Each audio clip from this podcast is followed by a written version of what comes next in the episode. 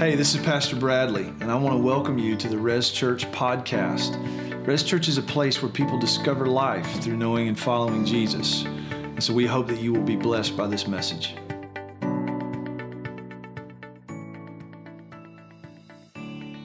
We are we started a new series last week called Overseers. Um, let me just kind of catch those of you up a little bit. We we are not done with Romans. We are going to pick the the uh, Paul's letter to the Romans back up the first of August, but we're hitting pause on that for a little while this summer because we're so scattered. We don't want to uh, kind of be hit and miss with Romans uh, that content. So we're gonna we're gonna do some different things, and one of the things is this series called Overseers, and it's really meant to be a series that helps us all get clarity about what this thing is we call church. That's the first thing. We talked about that last week. The church, when we think of church biblically, spiritually, theologically, we should not first think about a building or an organization or a location or an address, even a particular pastor or pastors. When we think of church, we should be thinking of the body of Christ. We talked about that last week. The body of Christ, Jesus gathers his people not only to himself, but to each other. We are a part of something universal. You are a part of something universal. If you are in Christ, you are a part of this thing called the church where you are united in Christ to all believers. You remember the days when we used to uh, when if you grew up in church, we we would come to church and call each other brother and sister so and so. How many of you remember that? Uh, yeah, that, that, that's what we used to do. It's kind of fallen off the. Um, we just don't do it much anymore, uh, brother and sister so and so. But it's actually very biblical to think that way. We are a family in Christ. Amen in Christ, we share his life together. So that's a little bit about what we talked about with regard to the church. The other part of this series that's really important is think of the church as the body of Christ. And uh, we could probably put it on a scale uh, how all of us either really in a really good and intentional way or not in a really good and intentional way, we all take care of our bodies in some way. Some of you are better at that than others. so you're looking up here going, yeah, y'all are some some uh, y'all are better than that than the pastors, right? Uh, but we all take care of our bodies. We endeavor to protect them. Jesus does the same thing. He wants to care for his body. He wants to care for his people and he wants to protect them. And one of the ways he does that, one of the primary ways, is through gifting men in the church, people in the church, to be elders or overseers of his church. The term in Scripture, pastor, elder, is really synonymous.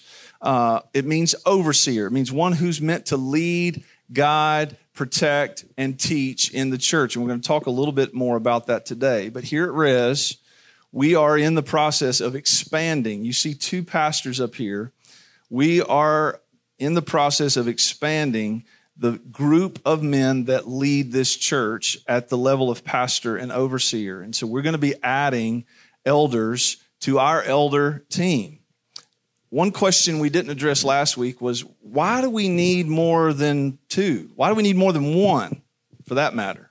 You, you might have been a part of churches where there was sort of one pastor and then everybody else, and that seems to not be what Res is doing. Why is that? Well, let's go to the scriptures because the Bible clearly indicates, gives us a direction when it comes to this elders, plural. Why is it that we have elders, plural?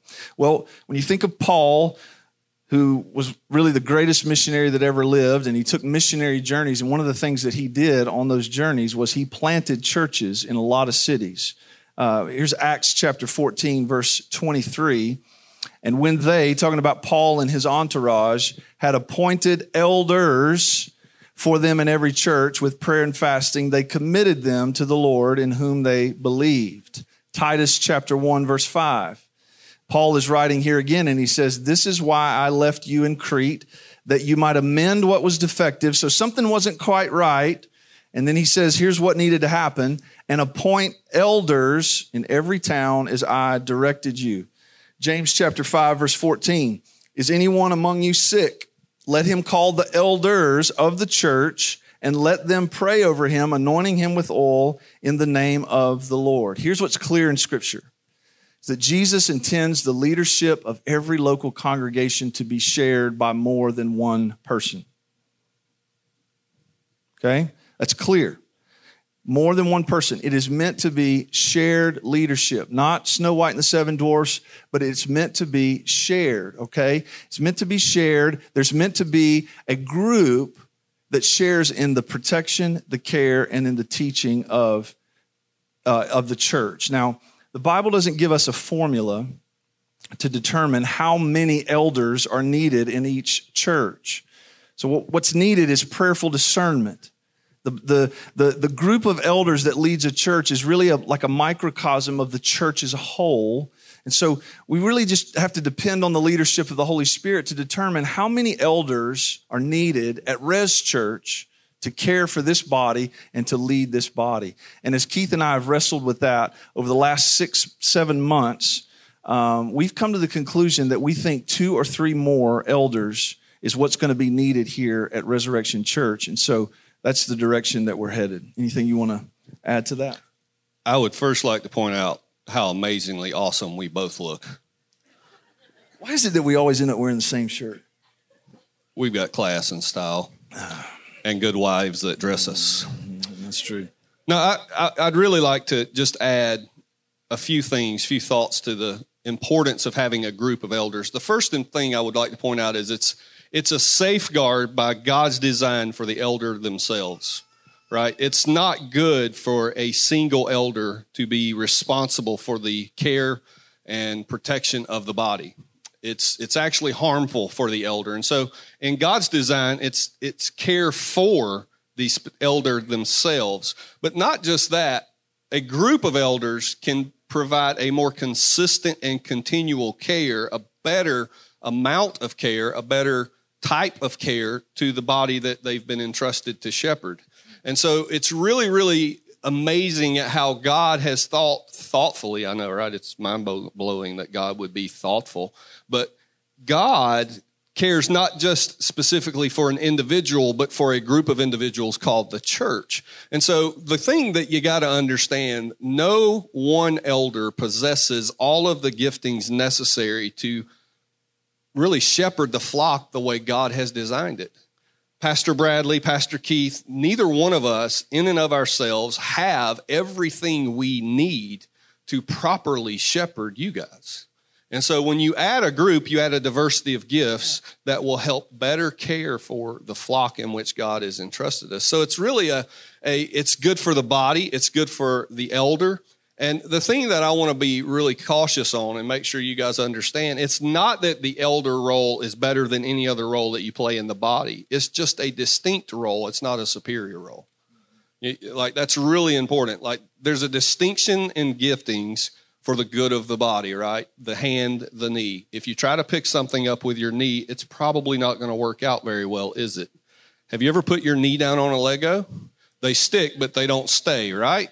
And so God gives us different people with different giftings that come from Him with specific roles, not superior roles. Because if an elder does their uses their giftings the right way, what's going to be beautiful is it's going to benefit the body, and the body is going to benefit the elder. And so that's a beautiful thing that God has designed. And so that's why Pastor Bradley and I, after six months or so, just digging in the scriptures, we really feel like this is going to be good, not only for us, but for you guys. It's going to be healthy. It's going to make us a healthier church. And so we're really thankful for that. And we need your help to, uh, as the Lord leads, identify the men that are going to join us in leadership over the church. And that's why this teaching is important so that we can all have clarity about this. Yeah, so how do you help us identify them? That's a big question, isn't it? And we'll get into some of the practical steps that we're going to take next week, but we just want to talk to you guys about what Scripture says, specifically about the qualification of elders. So we're going to first look at Titus. Our main text for the day is in Titus and Timothy. So, Titus chapter 1. If you have your Bibles, flip over to Titus chapter 1. We'll give you just a second to get there.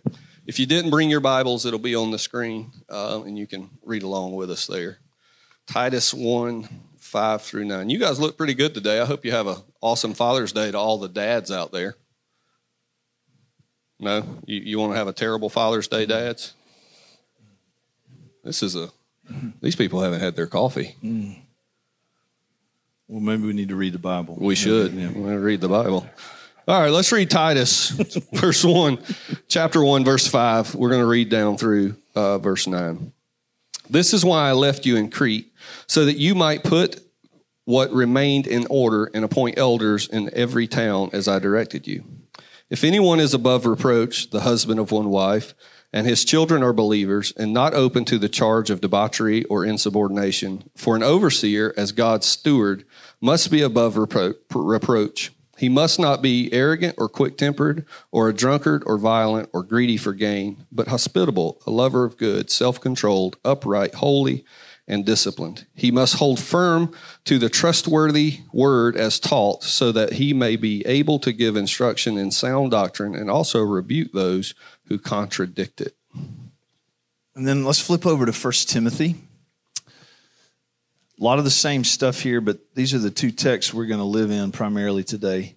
First Timothy chapter 3, verse 1. Just a few pages back.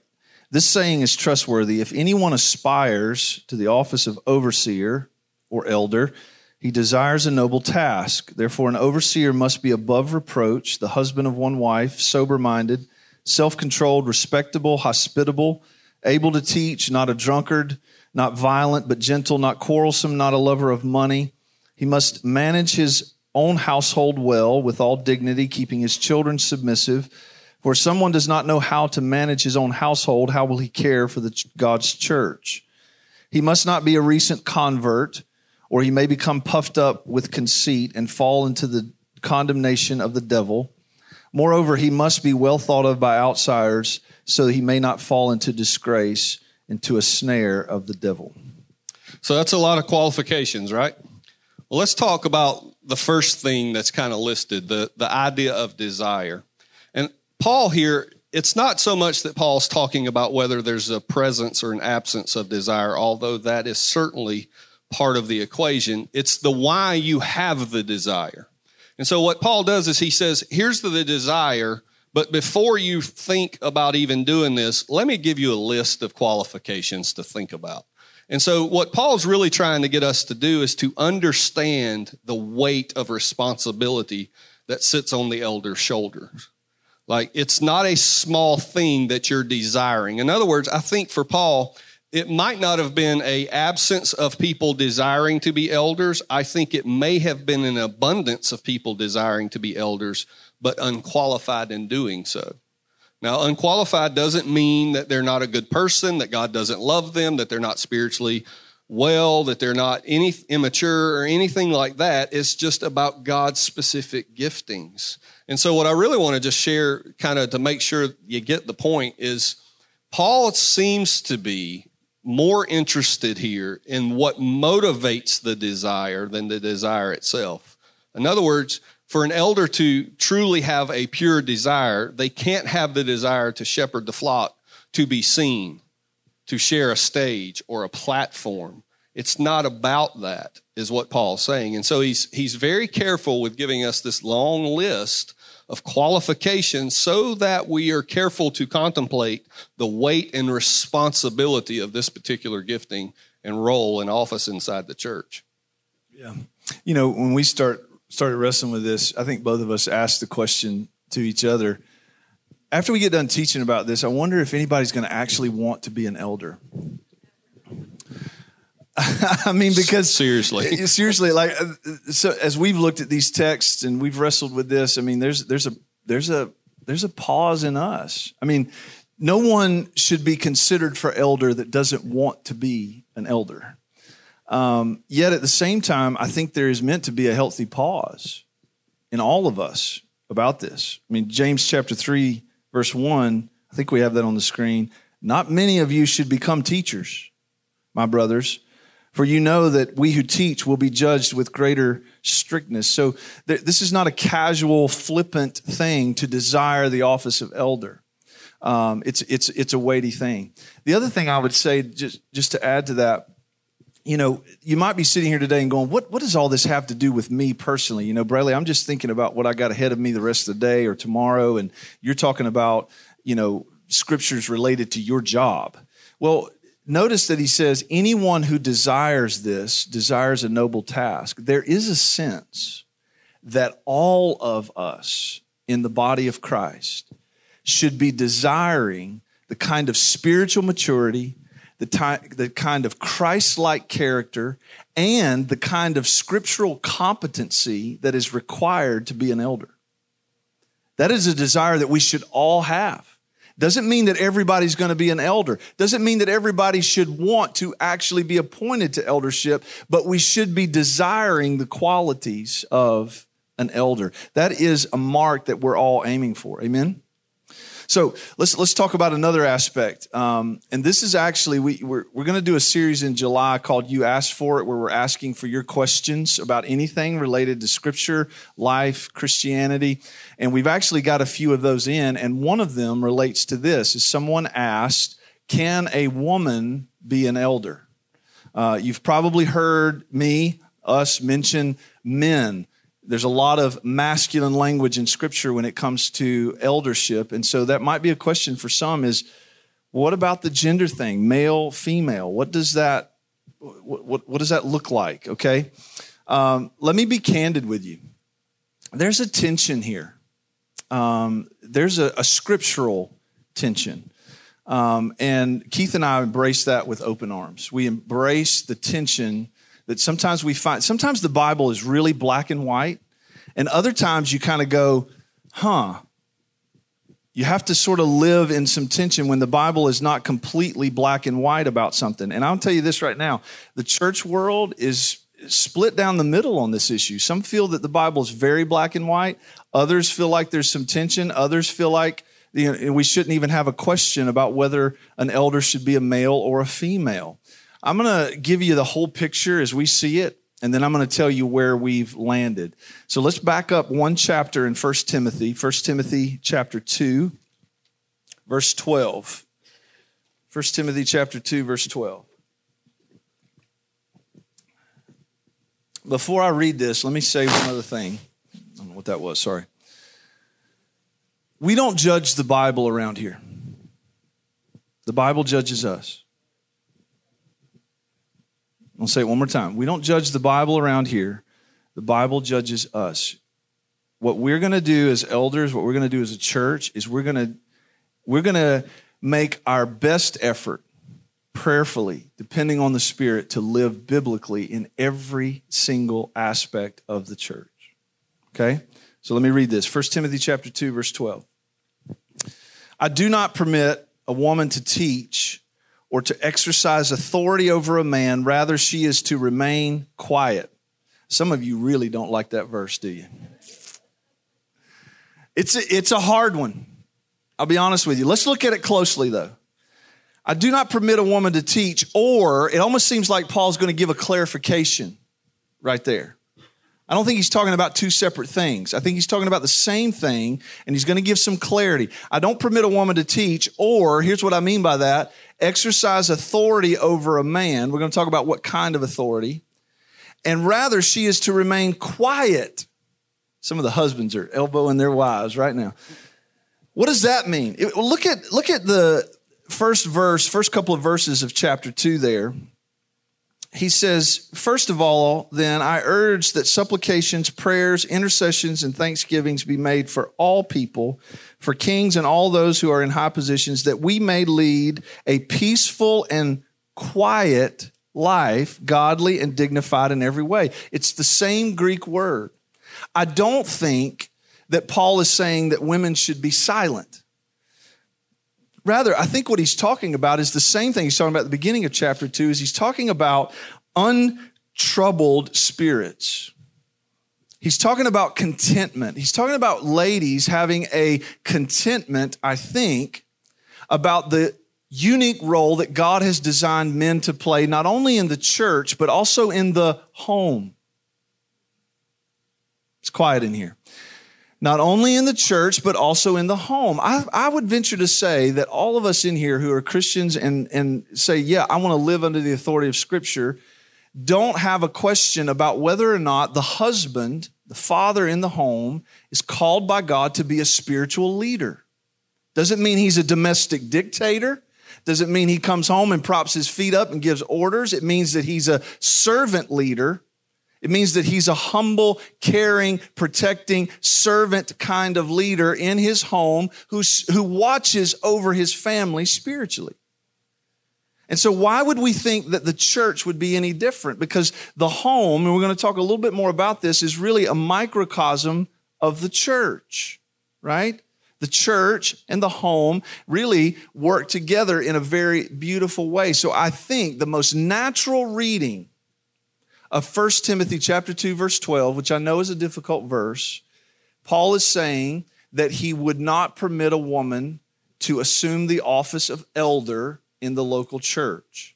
That he that level of authority, oversight, that's really what elders do is elders lead, elders govern in the church, and they teach, okay? But I don't think that Paul is saying that it's wrong for women to teach in any and every context. This is where I want to show you the other side of this coin, okay?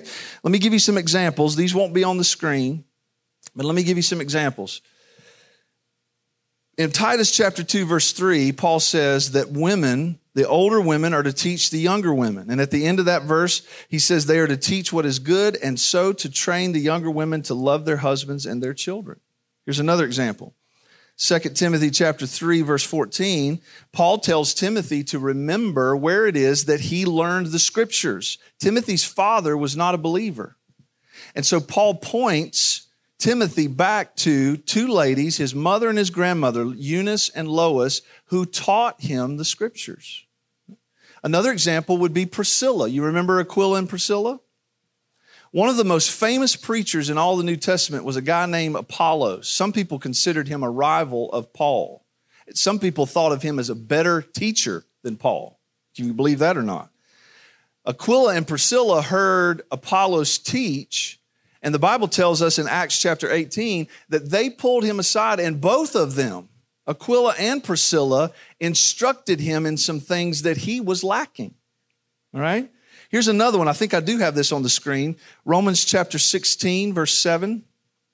There were many women, and this is throughout Paul's letters, many women that Paul affirmed as fellow laborers, fellow workers. Okay? Romans chapter 16, verse 7. Paul says, Greet Andronicus and Junia, my kinsmen and my fellow prisoners. They are well known to the apostles. Some actually interpret that as well known among the apostles, okay? There's a lot of scholarly debate about that. And they were in Christ before me, all right? The very least, Andronicus and Junia were a ministry couple that Paul affirms were doing significant ministry, and more than likely, they were actually in prison, just like Paul, for preaching Christ. And he considers them fellow laborers. It's also worth noting that Jesus had women that followed him. Right? You remember Mary sitting at Jesus' feet? I bet you've read that passage a hundred times and never th- really thought about the fact that a Jewish rabbi did not pers- per- permit in those days a woman to sit at his feet and be taught as if she were a disciple. But Jesus did. And I think one of the most stark examples is the fact that when Jesus rose from the dead, who did he choose to make the first announcement of the resurrection? Who did he choose? Women.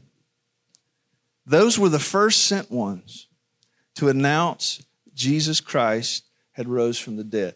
Do you see why I say there's a tension here? There is a tension here, and let me be clear about the tension. The tension for us arises totally and completely from the Bible, not from our culture.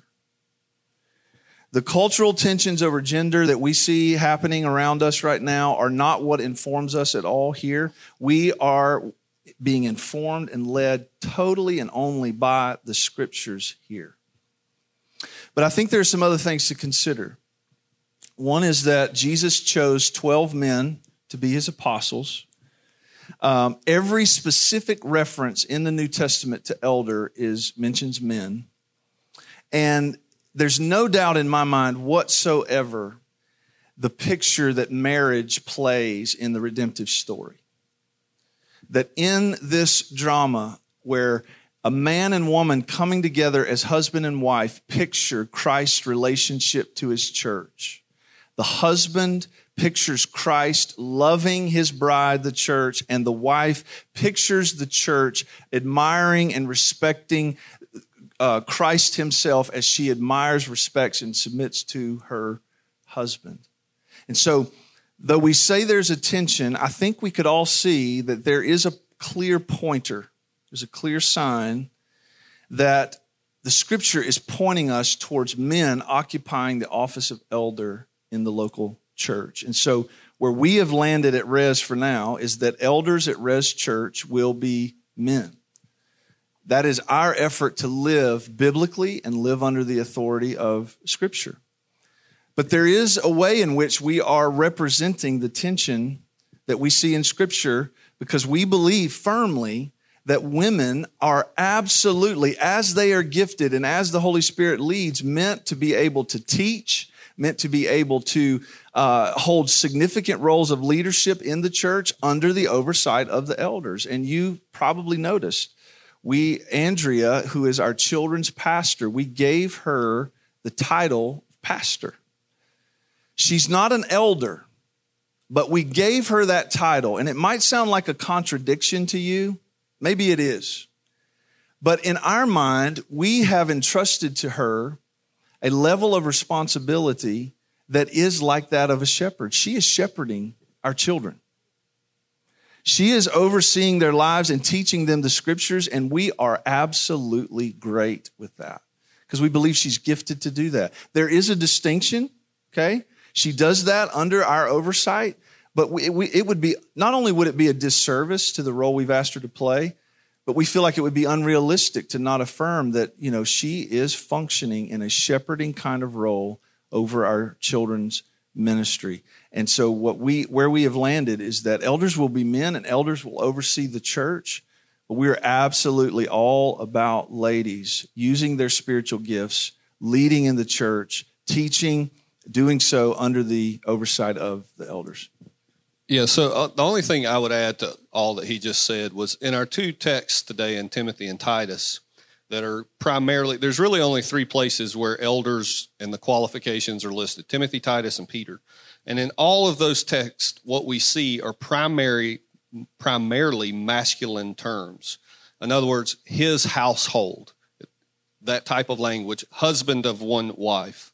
And so a lot of the language in Timothy, Titus, and in Peter are masculine in terms. And so I would just kind of throw that in there just as kind of a little nugget for consideration. So there you have it. I threw it in there and you loved it. I could tell.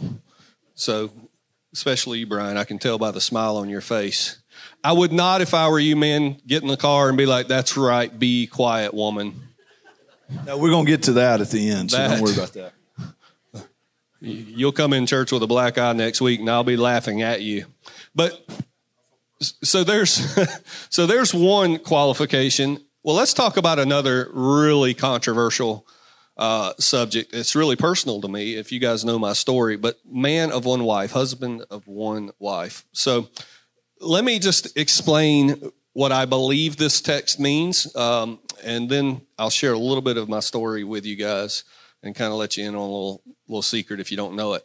Uh, the phrase has caused a lot of controversy in church. It's caused church divisions. And at the end of the day, our intent is to let the Bible say what it says and just be as firm and trusting of God's word as we possibly can.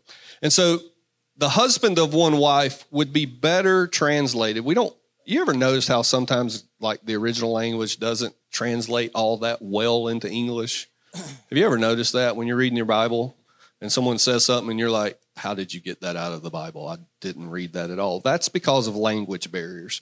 But the, the literal translation, if you were to just take it straight out of the Greek, is one woman man. That's how it would read in the original language. And I think here Paul's emphasis is not primarily on divorce, although that certainly plays into it, right? What Paul says is he doesn't say they can never have been divorced does he? He says it's the husband of one wife. And so the emphasis is more on the faithfulness of the husband to his wife than it is whether or not he has ever been divorced. And I would support that with this kind of thought too. If, in fact, if Paul is making a this can never have happened statement, then Paul would have disqualified himself.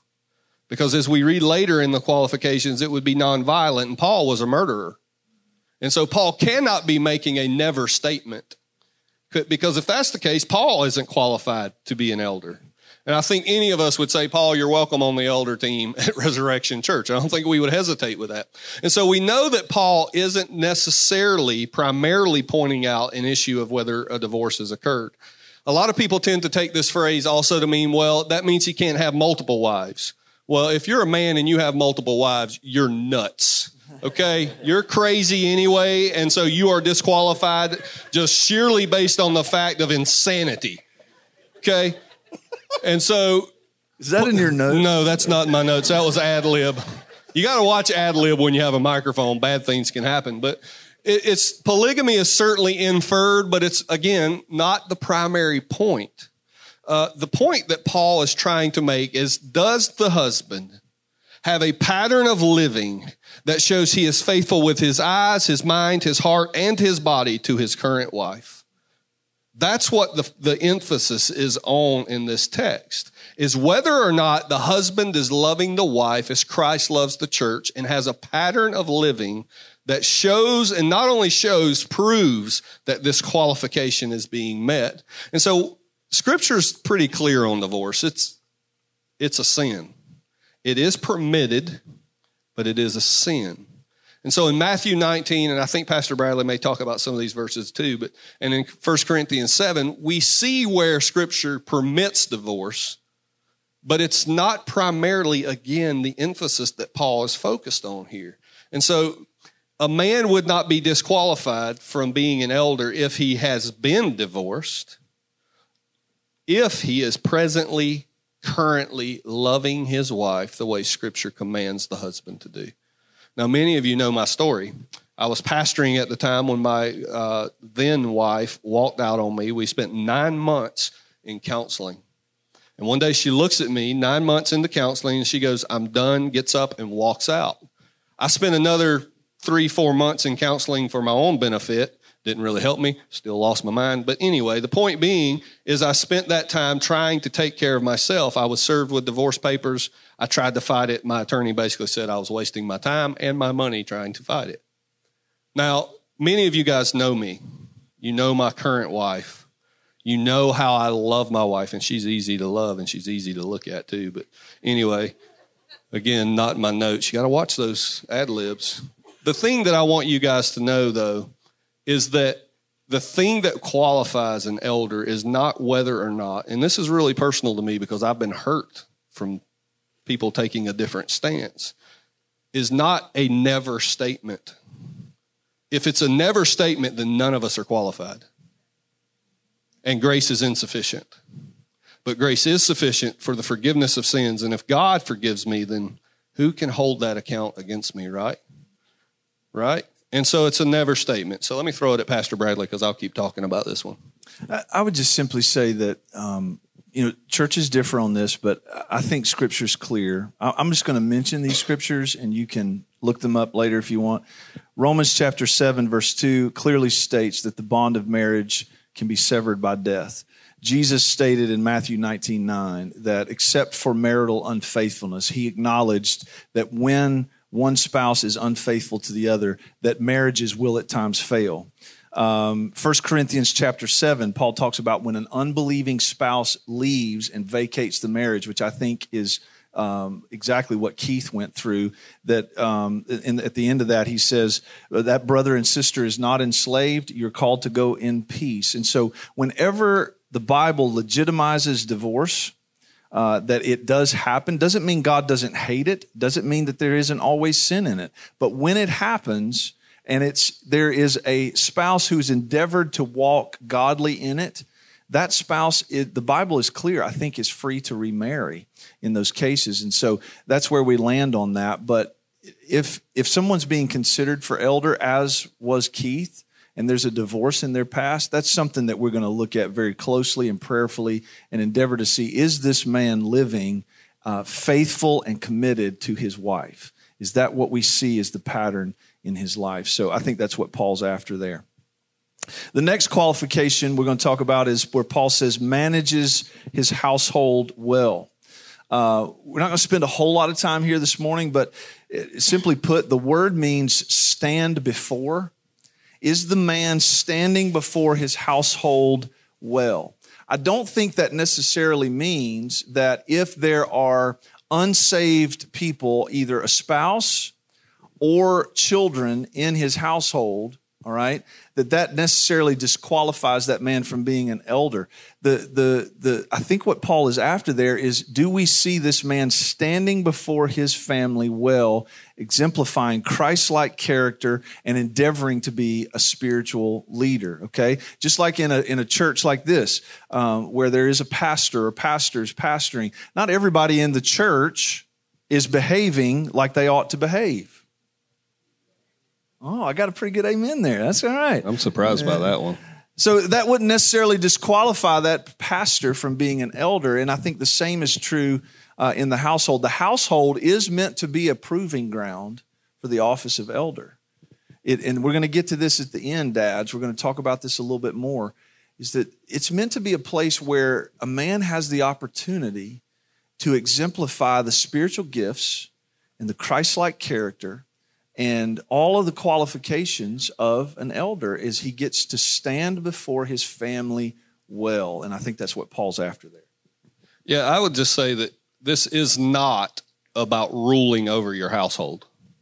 This is about serving your household. That's right. If Jesus is the chief elder, which scripture tells us he is, that he's the head of the church, right? If Jesus is the chief elder and his mission was to serve, then any elder serving under Jesus must also serve. And so the primary emphasis of this text is not ruling over. I mean, come on, guys, we can rule our homes with an iron fist and force obedience, but that's not the point. The point is that we are the ones continually and consistently serving in such a way that we encourage our children toward the love of the Lord and not provoke them away from the love of the Lord, right? Scripture tells us that we should not provoke our children in Ephesians, right? But that we should encourage them toward the Lord. And so the text, again, we tend to get focused on the children, right? When we read this, but remember, the primary focus of all of what we read is on elders not on children. It's qualifications of elders, not qualifications of children. And so the text is not so much talking about whether or not the children are good little Christian children, right? That's not primarily what it's talking about, but what it is primarily talking about is how is the person serving their home?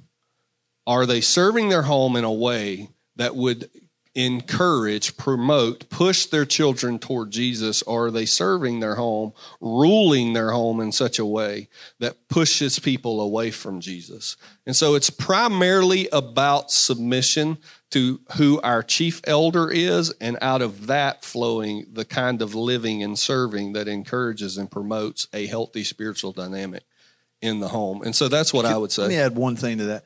I, I think all of us who are in Christ and have the Spirit living in us, that's, that's what we know to be true, right, from Scripture. I think all Christians, all Christians who are filled with the Spirit have a level of discernment that the Spirit gives us, right? We are able to discern what's going on sometimes in the lives of people around us and even in our own home. And here's what's true, and I think you know this. You can you can interact with my family I can interact with your family, and you can tell if the husband and the father is standing before his family well. You can tell if that husband is serving his family as a Christ like spiritual leader in his home, a servant leader in it, can't you? You can tell. It just, the home exudes it. Even if it doesn't mean that all the I's are dotted and T's are crossed necessarily, but you can tell, you can tell when a man is leading his home well and standing before them. I think we all have that level of discernment that the Spirit gives us. Yeah, so let's let's move on to our next. You guys okay? You good? Elbow the person beside you. Say you good? Eric Tanya, I didn't see any elbows. Elbows. All right, let's look at above reproach. So this literally means that when or if you are con- accused of something, your conduct will ultimately show that you're blameless. That's what it literally means to be above reproach. I think a lot of times we take that to mean that, well, you didn't do what I wanted to do, so you're not above reproach. Or you take that to mean, well, you did something wrong and it was a sin, and so you're not above reproach. That's not what this is saying. Listen, we're elders, we're, we're also people, and we sin. Pastor Bradley and I sin, believe it or not. I know it's hard to believe, but believe it, we do. And the right response when you are above reproach is when you do sin, you repent and you ask for God's forgiveness and you turn away from that kind of sin and don't keep continually committing it, right? And so above reproach is really about your life has consistently demonstrated that you meet these qualifications that there's a pattern to your life that shows that you are meeting these qualifications daily, weekly, monthly, and yearly. And so the emphasis there is so when I was a police officer, one of the things that we had in court was this idea of the preponderance of the evidence. And the whole point of this is that the preponderance of the evidence doesn't mean that there's no doubt. It just means there's no reasonable doubt right? You've heard you're guilty beyond a reasonable doubt. And so the point being is it doesn't mean that accusations won't come. It just simply means that when the accusation comes, there's going to be so much evidence that it squashes the accusation. It doesn't mean that you won't have doubts. It doesn't mean that you won't have questions. It just means that if you put a little reasoning into it, it will be beyond a reasonable doubt. It doesn't mean that there can't be doubt, just it would be an unreasonable doubt to believe it.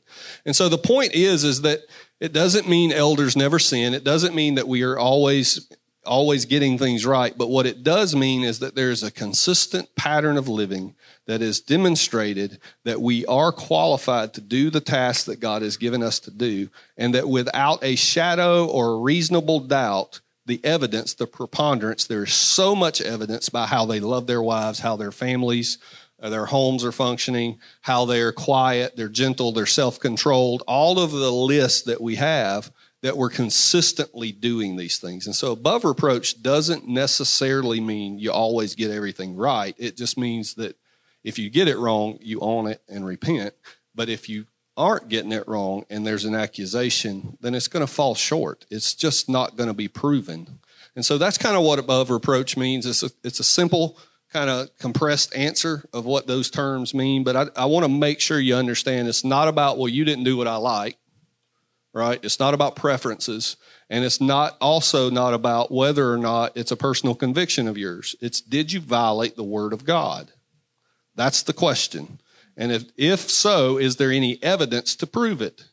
And if there's any evidence that goes beyond a reasonable doubt, then the right response is repentance. But if there isn't evidence that goes beyond a reasonable doubt, then guess what? Their lifestyle will have proved them innocent. And so that's kind of what above reproach means. Yeah, above reproach is the heading, I think, under which all of these things fall. Husband and one wife manages his household well, uh, etc. It's it's it's the heading, it's the banner under which all these things fall. One of those things um, of the qualifications I'll mention here is must not be a recent convert. Um, Paul says that, you know, so that he doesn't fall under the condemnation of the devil.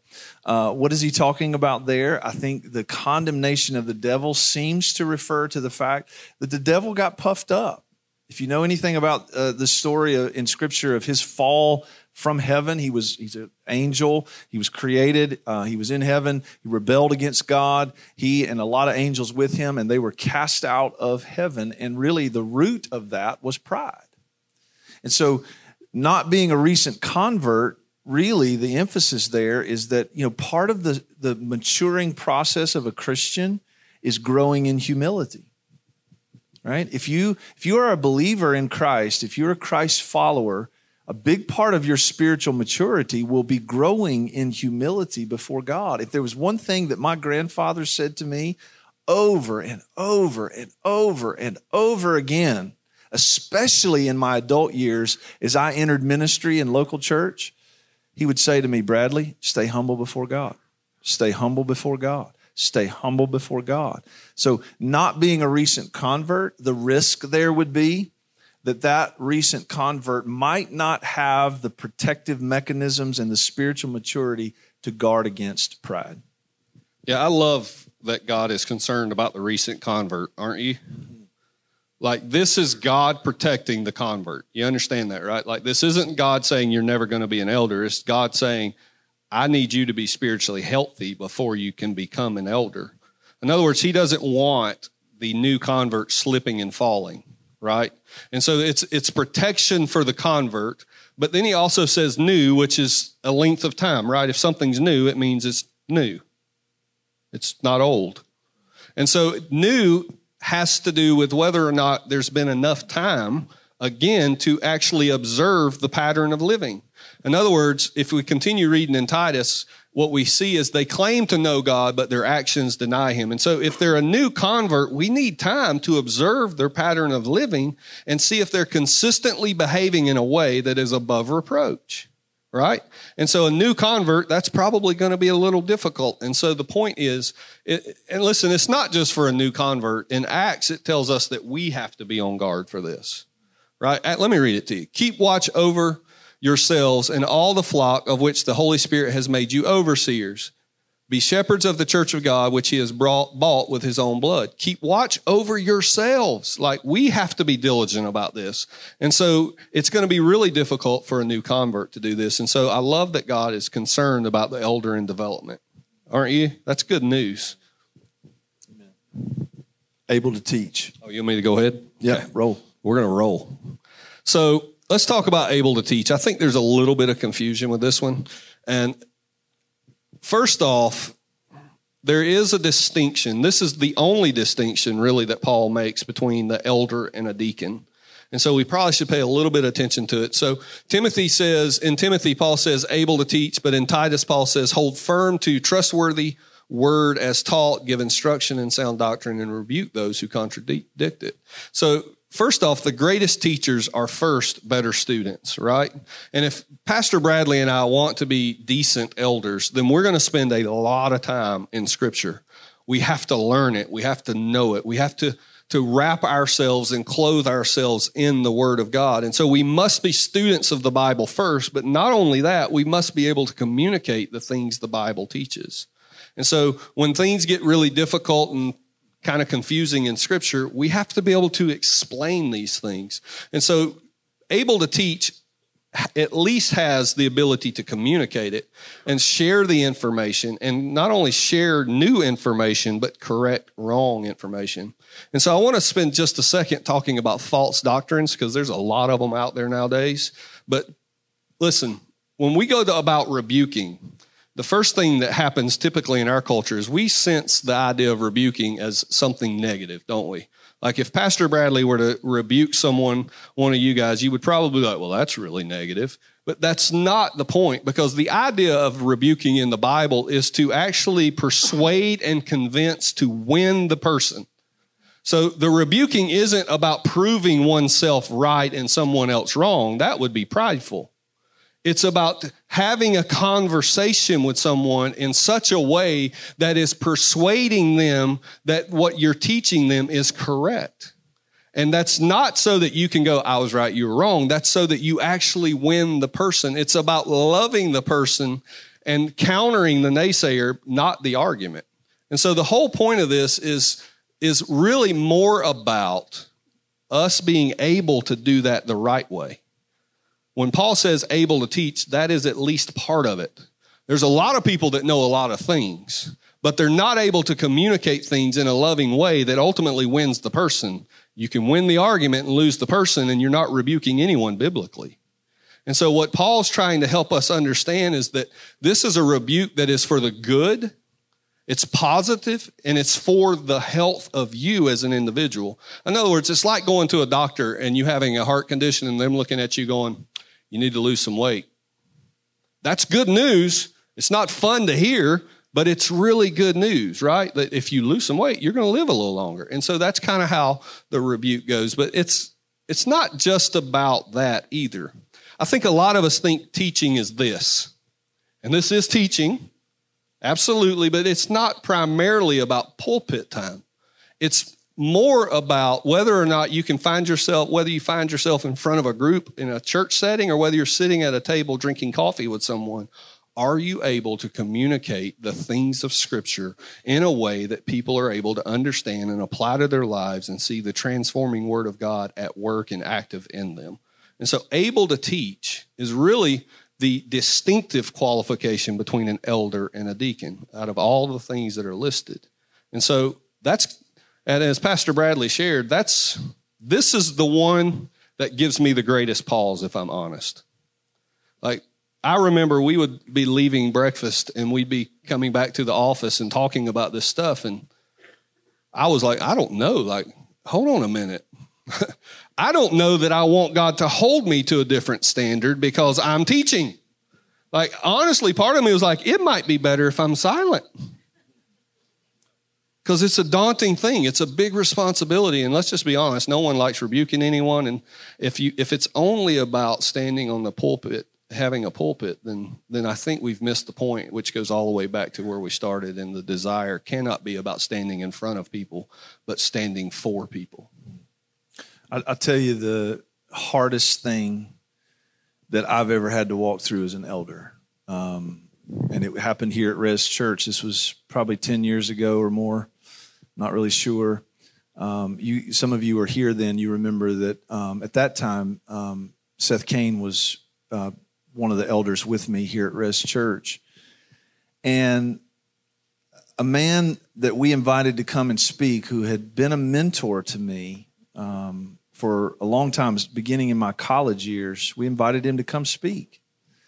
And he came here and he spoke and he taught some things that we immediately went, no, no, that's not right.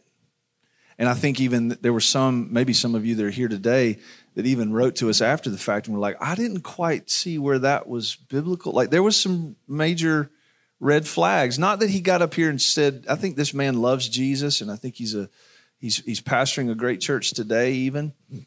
Uh, but there were just some things that were off that we felt like were too dangerous to leave alone.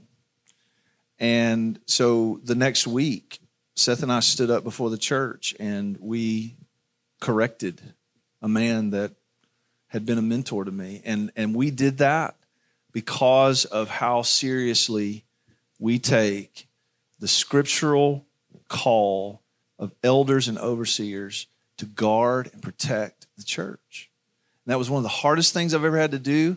Distanced myself from that relationship, and thankfully, God provided me with another mentor and a pastor in my life uh, Brian Onken, who's been helping us walk through this the last six or seven months.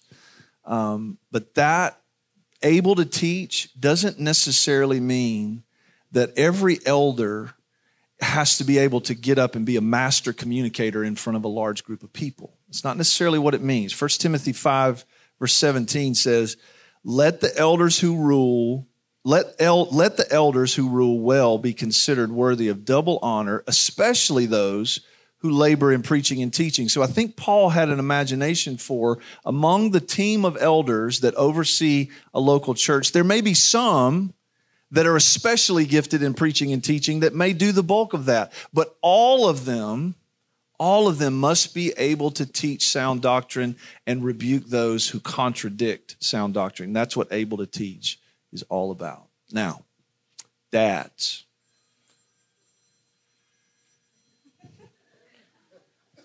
Jesus is calling. I'll check on that. Jesus is calling. We hadn't sung that song yet, have we? It's about we're about to. That that line's in that song. Let me talk to the dads. Dads, in a very real sense, this is what we're called to do in our homes. The praise team, you can come on. This is what we're called to do in our homes. On, on this Father's Day, yes, we want to encourage and appreciate all the fathers that are here today, but we thought we'd take this opportunity to just challenge us all a little bit. How many of you dads would agree we are called by God to stand before our families well? I'm going to try it again. How many of you would agree that we're called to stand before our families well?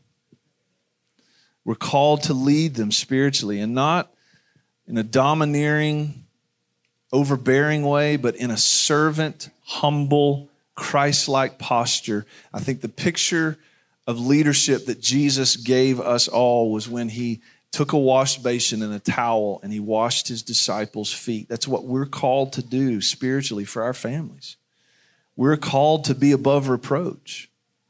Dads, your calling is, is one of the things that I see. I'm not saying it's true of any of the dads in this room necessarily, but one of the things that I see in the church is I see men deferring or disconnecting from their responsibility in the home and, and projecting that on their pastors. As though, okay, the pastor of the church that I go to, he's the one that's meant to be the one who stands before us well, who is spiritually competent and, and growing in, in the knowledge of the Lord and in scripture and living above reproach. He's the one. I'm not really responsible for all that because I'm not a pastor. No, dads, husbands, this is your calling too.